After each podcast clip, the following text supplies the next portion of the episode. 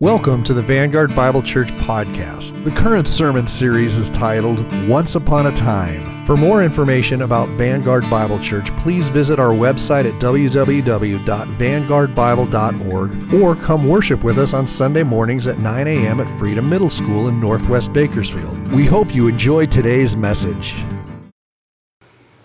For many years, publishers, authors, and fans of literature have debated who the best author of all time is.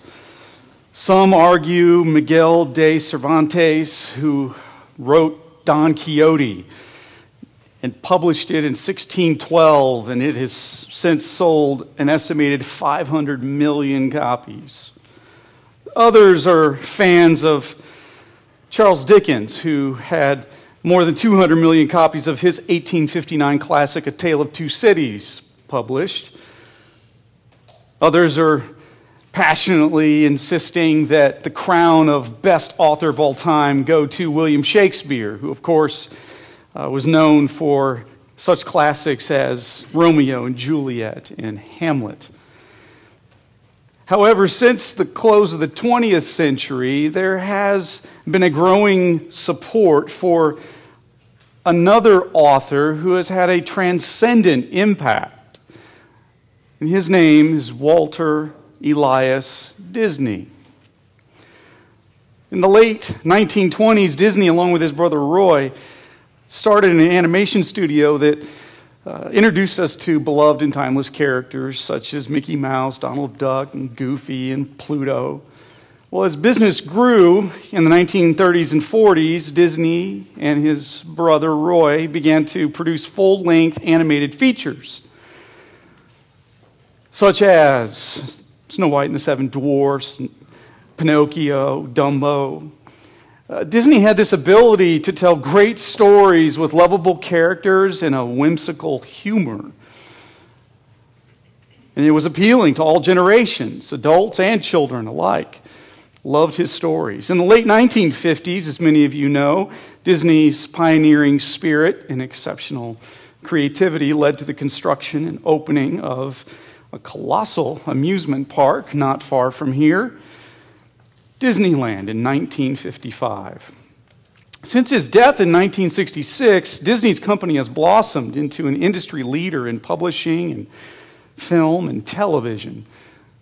while I cannot argue in good conscience that Cervantes or Dickens or Shakespeare or Disney deserve to be called the greatest storyteller of all time, I can't do that because my heart belongs to another storyteller. I, I am a fan of Jesus Christ, and I think he is the best storyteller of all time because his stories are in the best selling book of all time, and his stories are continuing to make an impact on the lives of people even today. There is no other storyteller who was able to succinctly package truth and have it change hearts for eternity like Jesus did. Whether you agree with me or not, I think we can all agree that we love stories. We, we like stories, and I think it's because we like stories that instruct us, that inspire us, and then identify with us. It's one of the reasons we, we love movies and television and YouTube. We love a good story. And certainly we can see that in today's day and age because a good story can gain traction and take off and go viral, as they call it. And it can be something as simple as uh, a baby with a, a laugh or a certain cry or a dog that does a funny trick. Well, for these reasons and more, we're beginning a new series today on the parables of Jesus called Once Upon a Time. I want to invite you to open up your Bibles with me to Matthew chapter 13 and pull out the sermon notes in the worship folder you received when you came in today. Matthew chapter 13. And if you forgot your Bible, just raise your hand, and one of our ushers can loan one to you. We want you to have a copy, and we have plenty to share. Uh, before we dive into today's text, I thought it would be good to kind of provide some background or foundational information by starting with the question what is a parable? Uh, a parable is a short memorable story from real life with a powerful truth embedded in it. Or uh, the way I would succinctly define it, and I have for years, is this a parable is a, an earthly story with a heavenly truth. It's an earthly story with a heavenly truth. The New Testament word for parable comes from two Greek words put together that mean to throw alongside. Uh, the word visually depicts something physical or common next to something spiritual or abstract. And this, in essence, is what Jesus did with parables. He would take something physical from common everyday life and then put it next to, alongside of, a timeless spiritual truth and then wrap it all up together. That's what a parable is. The resources that I'm using for this series, as I've been doing research, uh, count anywhere from 27 to 32 parables total that Jesus told. Some authors use a more narrow definition of parable, so they would count less. Other authors and scholars have a little broader definition of a parable, and so they would obviously count more. But give or take 27 to 32, somewhere in that range. I'm still counting. I'll let you know what I come up with. Uh, but some, uh, the, there are, sorry, let me gain my uh, train of thought here. The synoptic gospels, which are Matthew, Mark, and Luke, contain all the parables. There are no parables in the Gospel of John. The bulk of the parables that Jesus told are in Matthew and Luke. Only six parables appear in Mark. One of those is exclusive to Mark. It's called the parable of the growing seed. It's in Mark chapter 4. Now, there are some duplicates in Matthew and Luke that are the same. So, for example, today, uh, there in Matthew 13, we'll be looking at the parable of the sower. It's also talked about in Luke chapter 8.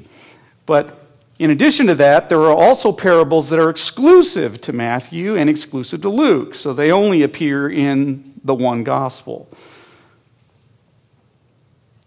Matthew tends to have a different style than Luke does, which I find interesting because he was uh, Matthew was a, a tax collector, a money guy, so he tends to be very brief and matter of fact, black and white in his writing style. Whereas Luke, the doctor, interestingly, is more colorful. He, he tends to add a little more dialogue and personality to his characters. It's worth noting that parables are not allegories. I want to mention that before we go any further. An allegory is, uh, has, a, has fine, it's basically meaning in every detail.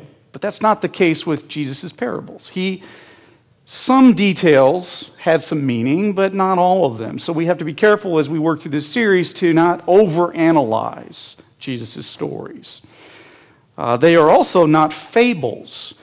Uh, many of you know from probably uh, public school literature class that a fable is a fictional story that uses animals or inanimate objects to teach a moral. Well, all the characters or things mentioned in Jesus' stories were real. They were real life people or real life things, and nothing odd took place like animals talking in Jesus' parables.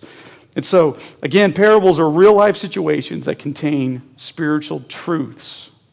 Now, why did Jesus speak in parables? This is another common question. I mean, why didn't he just say it like it is, like Pastor Cary does? Well, um, he did sometimes do that.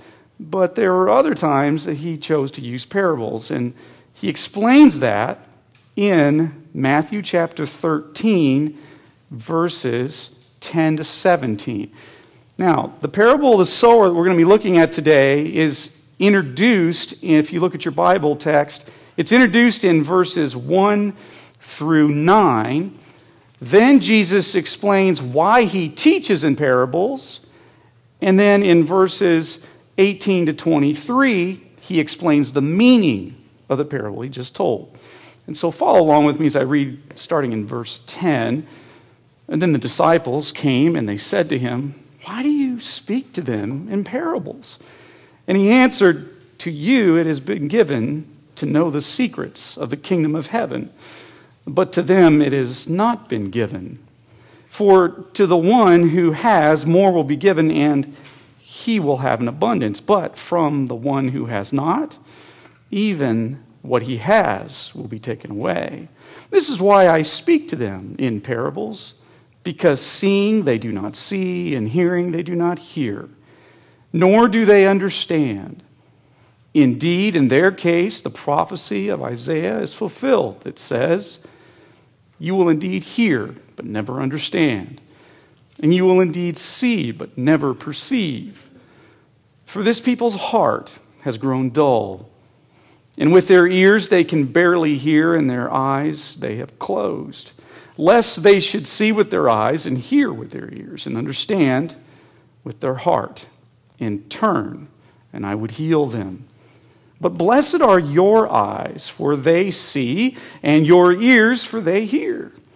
For truly I say to you, many prophets and righteous people long to see what you see, and did not see it and to hear what you hear and did not hear.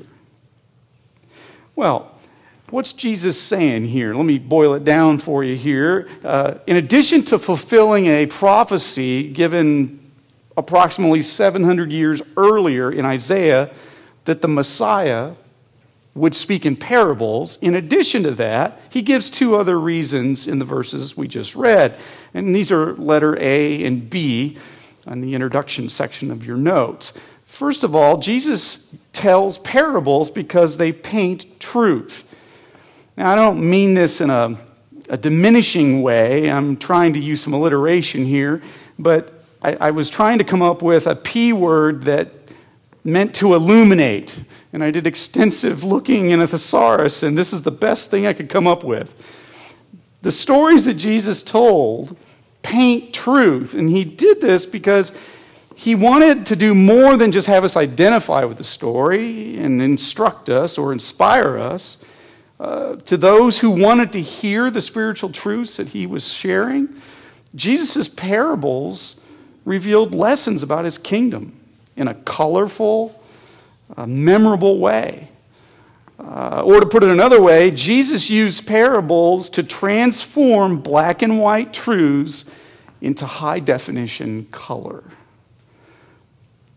By doing so, the Lord was able to continue training his disciples while outwitting his critics. Letter B, here's a second reason that he gives for teaching in parables, and that is that they protect truth. And Jesus didn't want everybody who was listening to know what he was talking about.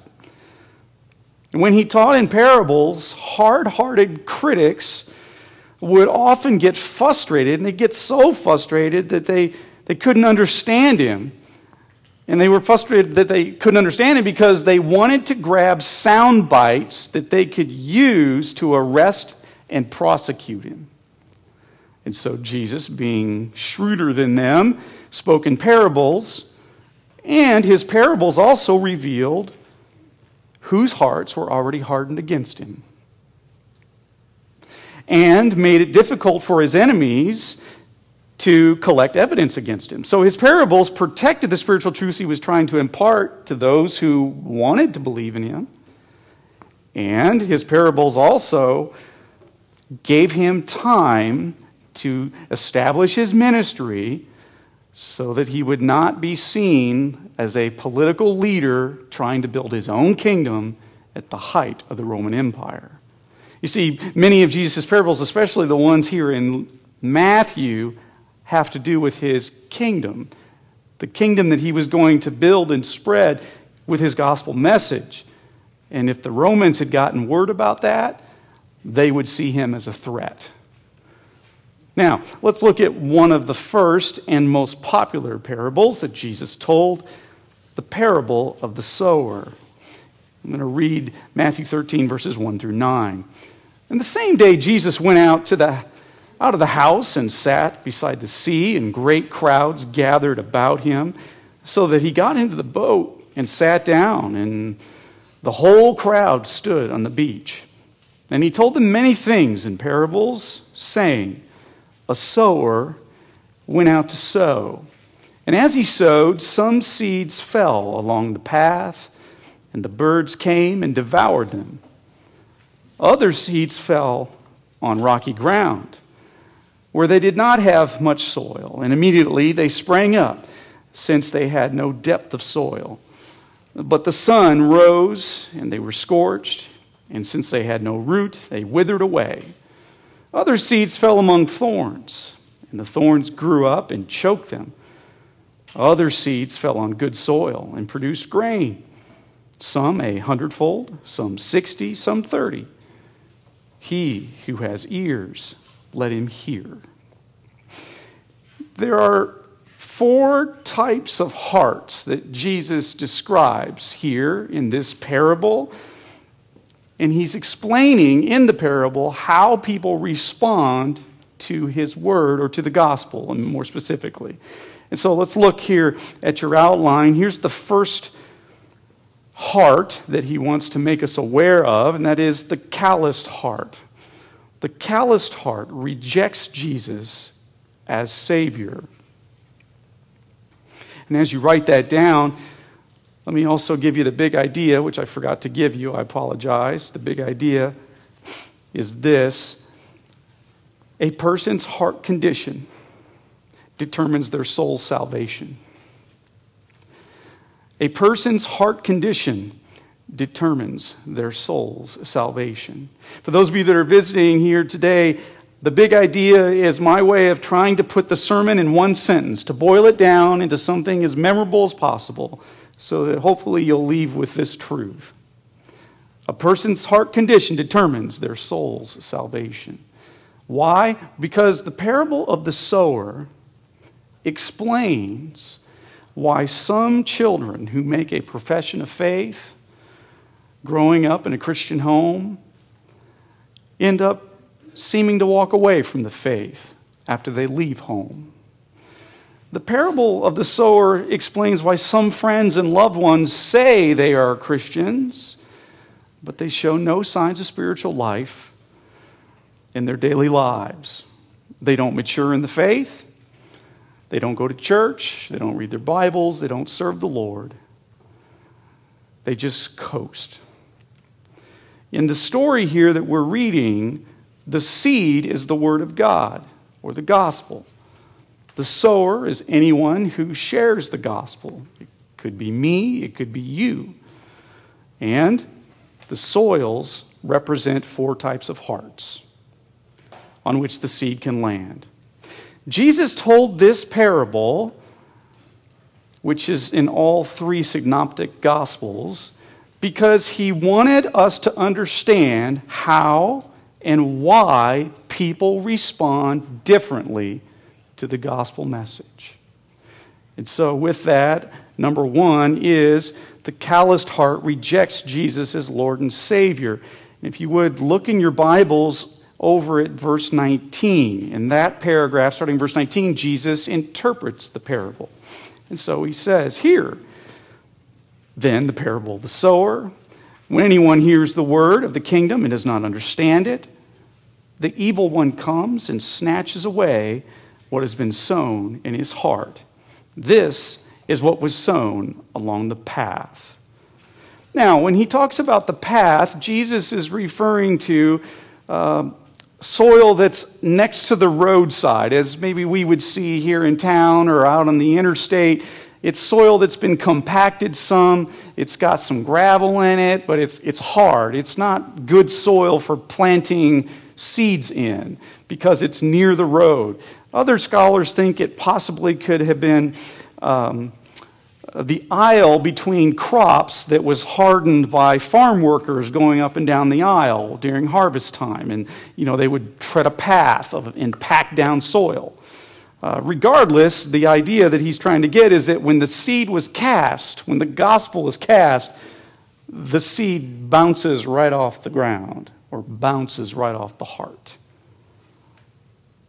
The calloused heart is one that has become so hardened by sin that it is numb to the things of God. And so, as a result of that, Jesus says the evil one comes and snatches away what has been sown in his heart. The seed of the gospel is unable to take root in that heart because it just bounces right off that packed down, hard heart. And it gives Satan time to snatch up the seed. Or, more literally, to, to talk that person out of changing their heart. Satan persuades and influences them to just continue sinning and running from God and rebelling against Him. The Apostle Paul confirmed that this happens when he wrote in 2 Corinthians 4 4. You can jot that down if you want in your margin and look it up later. But 2 Corinthians 4 4, uh, Paul says that Satan blinds unbelievers so they cannot see or understand the gospel message. Now, I need to be careful to clarify here this does not exempt any unbeliever from their responsibility before the Lord. Uh, the evil one just simply encourages the rebellion to continue uh, that they've already chosen to pursue. You've heard me say before that only three things last forever God, His Word, and the souls of men. Uh, the Lord has made His Word and the souls of men last forever because they are valuable to Him. In fact, it, it could be argued they are the two most valuable things to Him our souls and His Word. Charles Spurgeon made this even more clear when he wrote Consider how precious a soul must be when both God and the devil are after it. Do you think that which hell craves for and that which God seeks for is not precious? Sobering, isn't it? So, why does the evil one come and snatch seed off the hard heart? Because he wants souls and he wants them forever.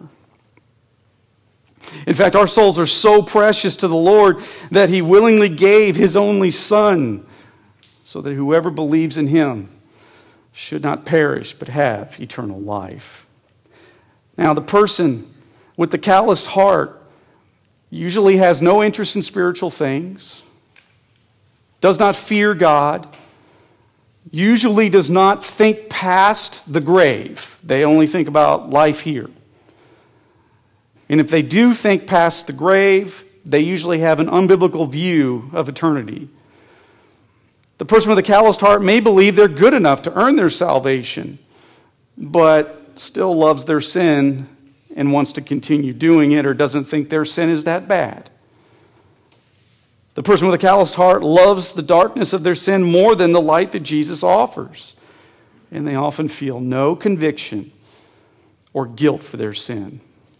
Now, something I want to make sure is very, very, very clear about this calloused heart, this first bit of ground, and that is this when an individual rejects the true gospel, it is not because there was a problem with the seed. There's nothing with the seed that needs to be fixed, but rather there's a problem with the soil. The seed doesn't need to be changed. Next, look at verses 20 to 21 as Jesus continues to explain this parable. As for what is sown on the rocky ground, this is the one who hears the word immediately and receives it with joy. And yet he has no root in himself, but endures for a while. And when tribulation or persecution arises on account of the word, immediately he falls away. Here's the second heart that Jesus is describing, and that is the shallow heart. The shallow heart fails to persevere in faith. The shallow heart fails to persevere in faith. When the Lord speaks in verse 20 about rocky ground, he was using imagery that all of his listeners would be well acquainted with. Farmland in the Middle East is filled with limestone rock beds that at certain locations rises up to be just inches beneath the surface. And so, with roots unable to grow deep and absorb moisture below the surface, crops that were planted in these conditions where the soil was shallow and the limestone rock beds were near the surface, well, obviously, what would happen is uh, there would be a quick abundance of uh, sprouting of foliage from these crops, trying to capture any rainwater that they could above the surface. But then, when the hot afternoon sun would dry the foliage, the plant would die because the roots had no moisture to sustain it. And so everybody hearing Jesus explain that knew exactly what he was talking about because they'd seen it every day of their life for years. It was common. He then says in verse 20, the one who hears the word immediately receives it with joy. People like this that have a shallow heart, one of the things that's very difficult to do with people like this is to question their salvation because they're so excited. Their emotions are contagious and they, they get fired up when they first hear about the Lord and they respond with zeal and it kind of motivates some of the old fuddy duddies in the church that, man, I got to get my fire back. And, and so we like that. But what's difficult is that there's no repentance of sin and they don't count the cost of discipleship.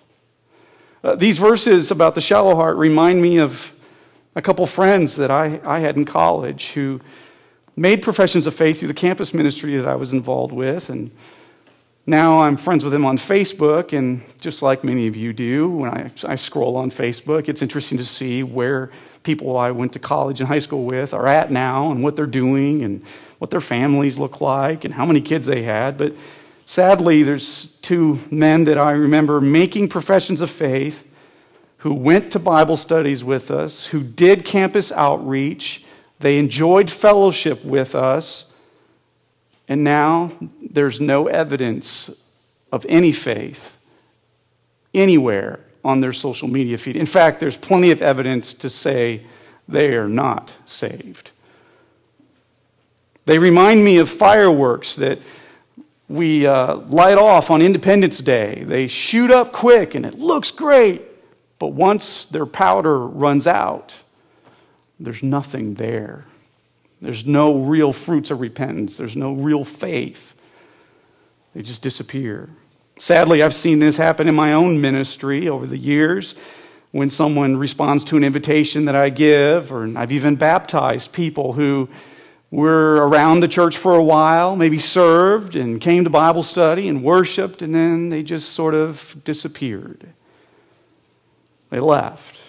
They stop serving, they stop coming to church, they stop coming to Bible study, and they won't return calls because the thrill is gone. The faith is no longer fun. It got hard. Now, is this always the case when someone responds to the gospel with enthusiasm? No, of course not. It's not. And, and, and, should we celebrate professions of faith? Yes, absolutely. But I think we need to celebrate them with caution. And here's why. And you might want to write this down because I, I want you to remember this and never forget it. We need to remember that not every profession is a conversion. That's what Jesus is saying here. Not every profession is a conversion. You've heard me say it before. Last year, when I preached through John's letters in 1 John, he spends almost the entire five chapters of his letter trying to deal with the issue of too many people claiming to know Jesus that don't walk with Jesus.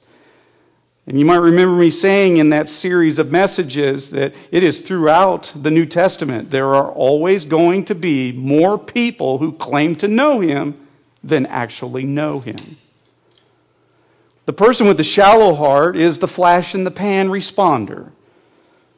They may speak Christianese, they may be spiritually active, but they are a fair weather Jesus fan so long as they perceive prayers being answered and fellowship is sweet, they will go through the motions of Christianity.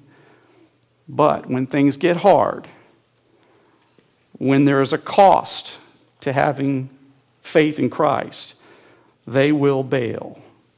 There's no life change, and as a result, they are not a true Christ follower.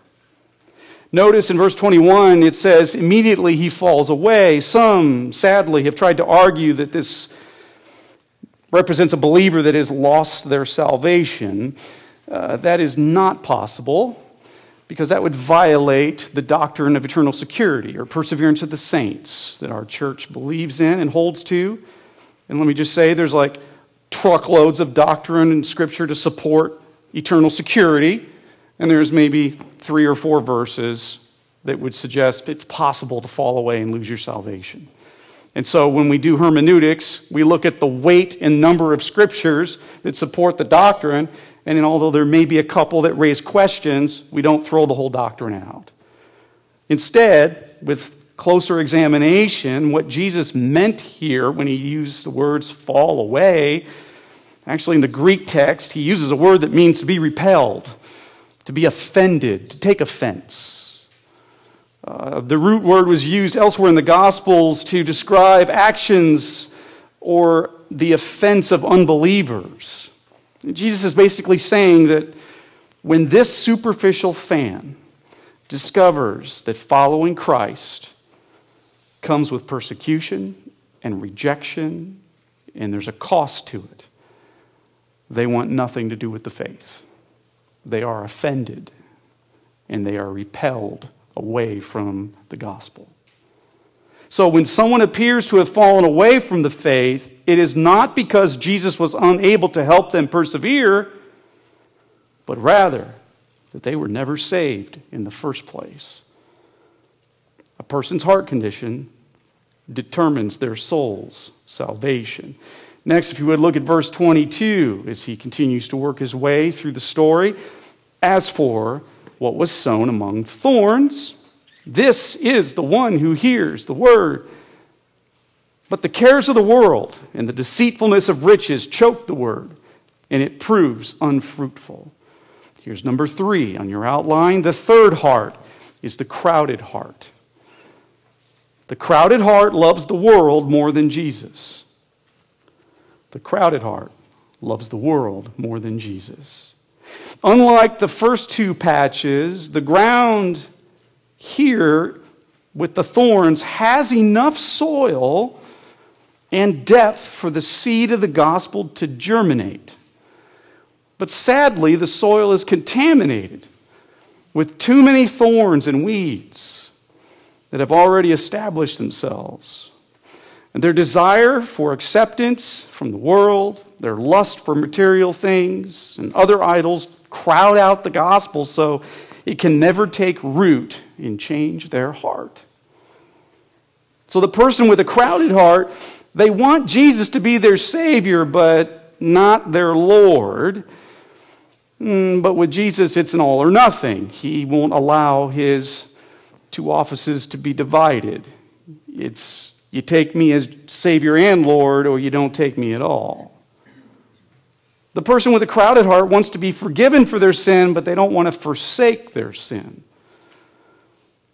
They overload their schedule, so they have no time to worship, walk, or work for Jesus. They're too busy because they've got all these other things going on in their life. They may intellectually understand the gospel. In fact, they could even explain it to you but the gospel has not changed their heart. And so they have no life change, no fruits of repentance, and thus they are not a believer either, not a true Christ follower.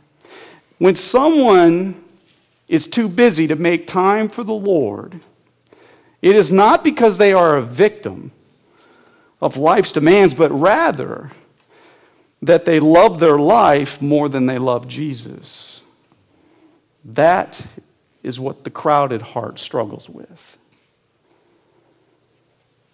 In his Sermon on the Mount, Jesus said, No one can have two masters, for he will either hate the one and love the other, or he'll be devoted to one and despise the other. Jesus demanded, and he deserves, a total allegiance to him, an all inclusive, devoted love to him being first place in all things. A person's heart condition determines their soul's salvation. Next, look at verse 23. As for what was sown on the good soil, this is the one who hears the word and understands it. And he indeed bears fruit and yields, in one case, a hundredfold, in another sixty, and in another thirty. Here's the fourth and final soil and heart it's the changed heart. The changed heart produces fruits of repentance. The person that he's describing here receives the gospel message with humility and gratitude and responsiveness. They understand how great their sin is, and they understand how great a Savior Jesus is. They know they need grace and mercy, and they receive it from him. And because they understand how lost they were without Christ, the changed heart gives everything they have to Christ, meaning they sell out for Him. They don't hold back. They feel indebted to Him. They follow Him with their whole heart. So the person with a changed heart hates their sin and pursues holiness because they know it was their sin that put Jesus on the cross. And it was their sin that separated them from Him. The person with the changed heart brings every aspect of their life under the lordship of Christ in submission to Him. They don't hold anything back from Him. They don't say, okay, Jesus, you can have all this, but man, I just want to have this relationship right here. If I just have this. Or Jesus, I'll give you all these things. If I could just have my finances, let me do the finances the way I want to, I'll give you everything else. Jesus is always like, no, I want everything. The person has a changed heart, love. They love and they learn and they apply God's word. And, and if they go just a, a few days without God's word, they, they feel a hunger and they miss it and they want to get into it because they know it's living and active and it feeds their soul. The person that has a changed heart shares the gospel. They demonstrate obedience over time and their spiritual growth that can be observed and they are a true Christ follower. Now, a few observations that I want to make here about the parable, in addition to what Jesus did. Notice that just as the sower cannot make the seed grow in the other soils, he or she does not have to make the seed grow in the fertile soil. The seed that lands on the fertile soil grows automatically. It doesn't have to be told to grow, forced to grow, threatened to grow. It grows because it's alive. Because that's what living things do. In the same way, just as a believer sharing the gospel cannot make someone reject Christ, Neither can a believer make an unbeliever receive Christ. Regardless of whether it's your child or grandchild, your sibling, your spouse, your neighbor, your coworker, your subordinate at work, you can't make them receive Jesus. Just like you can't make them reject Jesus. It's a work of the Spirit that has to be done in their heart. And just as we cannot take the blame when someone rejects Christ, we also can't take the credit when somebody receives Christ. The parable of the sower is also a pin that pops the balloon of easy believism. Easy believism is a movement that's been flooding our nation for the last 150 years. In the latter half of the 19th century, certain preachers began diluting the gospel in order to make it easier to swallow by removing the need to repent of sin and to surrender to Christ. The result was an explosion in decisions for Christ. Great numbers. Numbers that could be counted and claimed as a sign of God's blessing and success. But in reality, these peddlers of God's word, as Paul would call them, they created a watered down gospel that's a false gospel. And it's one that A.W. Tozer in the mid 20th century described it as so weak that if it were poison, it would not hurt anyone, and if it were medicine, it couldn't cure anyone. So it's no surprise that a, this false gospel of, hey man, you just, if you just believe that Jesus died for you and loves you, and you just ask him to forgive you, you're good. If you just come down, walk down the aisle, just sign this card, raise your hand, you're good. You don't have to do anything else. You don't have to repent of your sin. You don't have to forsake your sin. You don't have to follow Christ. Just say the prayer, and you're good. Well, who wouldn't want that? That's popular in America. You mean to tell me I can be forgiven and have the promise of eternal security and go to heaven and I don't have to change? I don't have to ask the Lord to forgive me and show that I'm sincere and want my forgiveness by leaving my sin. I don't have to walk with Jesus. Sign me up, I'll take that. Hands are going up. And sadly, what it creates is thousands of false converts who think they are saved when they are not. Because false preachers gave them a gospel that Jesus never, ever preached. So here's how this parable shreds the myth that many are getting saved and that salvation is possible without repentance. I want this to be so clear. I'm going to put this on the keynote screen behind me. Please notice, as we just studied the parable of the sower, four hearts, four soils, notice only one fourth of those who heard the gospel received it. Three out of four rejected it. Notice out of two, two out of the three that rejected it looked like they had accepted it. That is scary. This is why Jesus said in Matthew chapter 7, verses 13 and 14, you don't hear this quoted very often, but you'll hear it quoted here at Vanguard. Why is the road wide is the road that leads to destruction, but narrow is the road that leads to life. Well, what's Jesus saying here? He means the road is wide that's going to hell because it's easy and there are many going there. The road is narrow that leads to eternal life in heaven with Jesus because it's hard and it's also few that are going to go there. Why? Because few want to repent of their sin and trust in Christ alone for their salvation. Few are willing to leave the sin that separates them from God and to follow Christ wholeheartedly. Jesus doesn't want it to be few, it's because sinners, so few sinners, are willing to do that. Few. This is what inspired J.C. Ryle to write this. According to the men of the world, few are going to hell.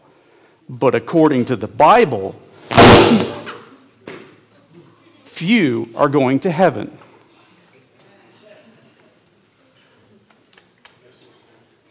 Message received? according to the men of the world, few are going to hell. According to the Bible, few are going to heaven. If you look at God's word honestly, if you study it objectively, that's what it says. So, applications. What do we do? Here's three that come to mind. And I'm going to give you heads up. Number two is going to be a little long. First, application that comes to mind. What do we do with this parable now that we've studied it? The first thing that comes to mind is check your own soil. Check your heart. In 2 Corinthians 13 5, after Paul spends five chapters sorry, 12 chapters in 2 Corinthians, defending his reputation as a minister of the gospel because the Corinthians had scrutinized him up and down. The Apostle Paul turns the table on these immature believers and challenges them to see if they are in the faith. He says, Test yourselves. What, does that look like? Well, revisit the time in which you claim you received Christ. Go back and say, Did I really receive Christ? What happened? Did I just understand it in my head, or was my heart actually changed? Have I, is there any proof and evidence since then that I have a relationship with the Lord? Have I seen answered prayers? Am I changing? Would others say that I'm changing? Do I feel conviction for sin? Do I have a desire to grow in my walk with the Lord? Do I desire to see Him glorified in my life? Those are questions that you can ask yourself. Why would Paul write that to the Corinthians? Because just like any horticulturalist knows, occasionally you have to test the soil in which you are planting. And the humble man or woman knows that occasionally they need to check their heart for signs of life. Have you really repented of your sins and trusted in Christ alone for your salvation? Or are you just familiar with the gospel story? I didn't ask whether you know the gospel. I'm asking, do you know Jesus? Because there's a big difference. Don't fear what people will think, especially if you've been coming to church for years and you've been claiming to be a Christian for years. Don't let your pride get in the way of maybe admitting, I've been religious for years, I've been a Pharisee for years, trying to keep all the rules, but I really didn't know Jesus. Don't let your pride keep you from admitting that and end up spending eternity in hell. It's not worth it. Of course, if you have questions or concerns about your relationship with the Lord, I am always available after worship service, and I can be contacted during the week if you want to set up a time to meet. I care for your soul, and I want to make sure you are right with the Lord. Next, number two, objectively discern the soil condition of the people God has put in your life. Objectively discern the soil condition of the, of the people God has put in your life. This is going to sound like a soapbox, but it's going to be a little, how should I say, a little side trail of truth dispensing that I need to do. I need to debunk a lie from the world that too many believers have adopted in an attempt to sound spiritual and gracious. It's based on a misinterpretation of Matthew chapter 7, verses 1 through 5. Judge not, that you not be judged. Don't judge me. Why are you hating on me? Phrases that the world uses that are now beginning to get into the church. The lie is simply this, and it's loosely based on Matthew 7, verse 1. Discerning or assessing where someone stands with the Lord is judgmental. That's the lie. It is not judgmental. In reality, Matthew 7, verses 1 through 5, is about having a critical spirit. And what Jesus meant when he was talking about that in the Sermon on the Mount very succinctly is if you're going to criticize someone, make sure that you use the same standard to evaluate yourself. Hint, hint, God's Word. It's okay to criticize someone so long as you use His Word and you already have criticized yourself using His Word. Use the same standard, the same measure. That's what He meant. Now, the rest of the New Testament says one of the worst things you could do is assume that someone is saved who shows no fruits of repentance, and then you not share the true gospel with them. Just like a medical doctor assessing a patient, believers are called to assess the spiritual condition of people in their lives and then respond accordingly. We should never say to a doctor who says to us we need to lose a little weight, during a routine physical, we, should, you know, we shouldn't say to the doc, Stop judging me, man. You ever weighed yourself recently? No, no, no. We would listen to the doctor because he cares for our health and we want to receive that feedback. Even if our spouse has maybe been telling us for a long time we need to lose weight, but because the doctor said it, we'll do it. That's another story. The New Testament is filled with examples of Jesus and the apostles making spiritual assessments. Did you know that? we are told to avoid throwing pearls to pigs in Matthew 7, verse 6. The disciples were told by Jesus, and this is okay for us to do the same, to shake the dust off our feet if multiple attempts have been, have been made to share the gospel and they're met with opposition. That's Matthew 10. That requires a spiritual assessment. We are told by Paul in Colossians 4, verses 5 and 6, to watch how we act in front of outsiders. Outsiders means those who don't know Christ and they are outside the church. That's a spiritual assessment. How do you know who's outside? You have to look at them and decide are they saved, not saved? You act one way in front of saved people, another way in front of unsaved people. That's what God's word teaches. It's not saying you be two faced or hypocritical. Instead, what the New Testament teaches is that there is a certain way believers should treat each other, and there are certain ways that believers should interact with unbelievers. That requires assessing. It's not judging. You're not condemning anybody to hell, and hopefully, you're not putting anybody in heaven that shouldn't be there either. These are all judgments that believers are called to do in order to be discerning. Be discerning. We're called to test all teaching to make sure it's not false. 1 John chapter 4 verse 1. That requires judgment, assessing. Is what this guy on TV saying true? Is what Pastor Cary saying true? Does it line up with the word? We're called to do that. Now, even I discovered while writing this message that one of the books I'm using for research on this series discourages this kind of discernment. I was shocked yesterday. Overall, it's a good book from a reputable author, but I was, I was already thinking about this issue. At the end of the author's chapter on the parable of the sower, he says, Not everyone who makes a profession of faith is saved. And then in his next point, he says, we should never try to judge who is saved and who is not. And I went, What? How can you say point three and then say point four?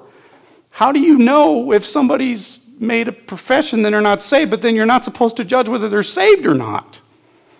It didn't make sense to me. So the Bible makes clear distinctions about how believers are to interact with each other versus how they should interact with unbelievers. And Here's why the lie of judge me not is being spread. I'm going to boil it down. The deceiver does not want you and I to share the gospel. And one of the tricks he will use is to convince us that certain people in our lives are already saved when they are actually not. He will try to convince us that the person that has the shallow heart, or the crowded heart is saved. So we don't need to talk to them about the Lord when we actually should. Now, you might be wondering, how can I tell whether someone's born again? Here's a simple way of putting it without getting into another sermon. If the faith they claim to have hasn't changed them, it hasn't saved them. If their faith hasn't changed them, it hasn't saved them. Satan's strategy works because if we conclude that someone is saved when they're really not, we won't share the gospel with them. And he goes, I won. I got another soul. I tricked another believer. So, soapbox done. Application number three, and it's a short one. Finally, third thing what can we do? How do we respond to Matthew 13 now that we've studied this? Pray, proclaim, and trust God with results.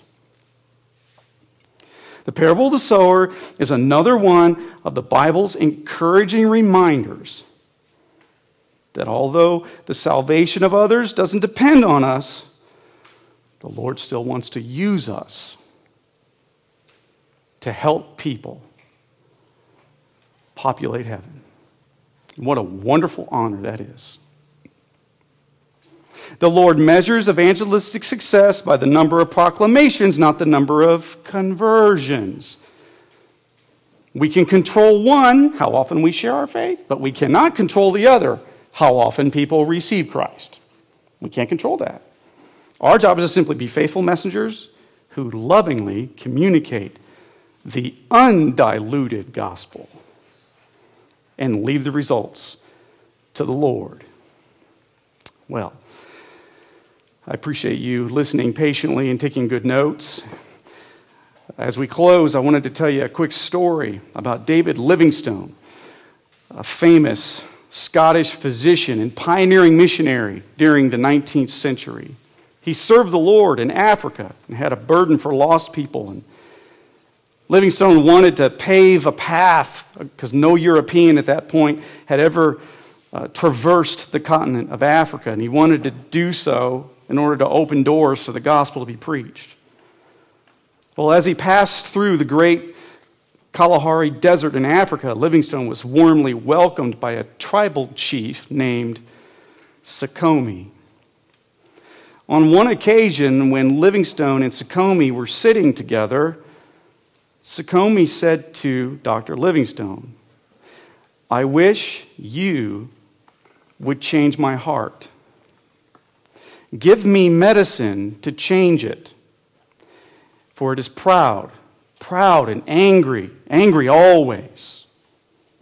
And so Livingstone began to lift up his New Testament to Sekomi and was about to tell him the only way to change his heart. But Sekomi interrupted Dr. Livingstone, saying, Nah, nah, nah, nah. I, I, I wish to have it changed by medicine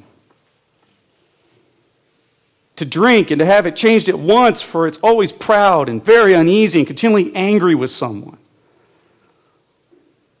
And after this, Sekomi got up and walked away. You must choose to change your heart towards the gospel. And if you can't do it on your own, you can ask the Lord to help you. And He will. A person's heart determines, their heart condition determines their soul salvation. Please don't forget that. Would you join me as we close in prayer? Heavenly Father, I realize that this message is difficult to hear because it confronts things and challenges beliefs that some of us have been taught that we believe for years about you and about the gospel that are not true. There are, there are, there are lies that American evangelicalism, for all that it's all it's good and all it's bad, there are some lies that some of us have been brought up to believe. One of which is that three out of the four hearts talked about today can be saved. Thank you, Lord, that Jesus revealed that that is not true and that Jesus had the wisdom to, to address this issue, the fickleness of man's heart and how proud we are. How stubborn the human heart is to even try to pretend to be a believer who's saved, but live another life. Father, please, if there is anyone here today that is doing that, would you show them? Because we, we remember what Jeremiah said the heart is deceitful and wicked. And no one can trust it, it deceives even ourselves. And so, Lord, please, would you show? If there's anyone here today who thinks they're saved, maybe who's got a shallow heart or a crowded heart, would you save them? Would you bring them to repentance and faith in Christ? And Lord, for those who are, maybe they're doubting, uh, would you encourage them? Would you comfort them? Would you remind them of the proofs and the things, the milestones that you have done in their life to show them that they belong to you. Lord, would you help us as a church to be a church that is graciously bold with the gospel, clear but loving. Would you help us, Lord, to be a church that shares the true gospel? Because false gospels always leave us feeling empty. Would you help us be a church that lives out the true gospel? Sold out for Jesus, walking with Jesus, submitted to his lordship, repenting of our sin, pursuing holiness, glorifying Jesus in all that we do, loving him more than anything else. Help us to be that kind of church. And finally, Lord, we thank you. We thank you that through Christ we can have forgiveness and peace and eternal life. Thank you, Lord, for offering up your Son to die on the cross for our sins, to pay the price, the, the debt that we accrued because of our disobedience. Thank you, Lord, for that. Would you make that even more real to those of us who know you today? In Jesus' name we pray. Amen. Again, we hope you've enjoyed listening to the Vanguard Bible Church podcast by Pastor Cary Knack. For more information about Vanguard Bible Church, please visit our website at www.vanguardbible.org. Have a great week, and we hope to see you at Vanguard Bible Church.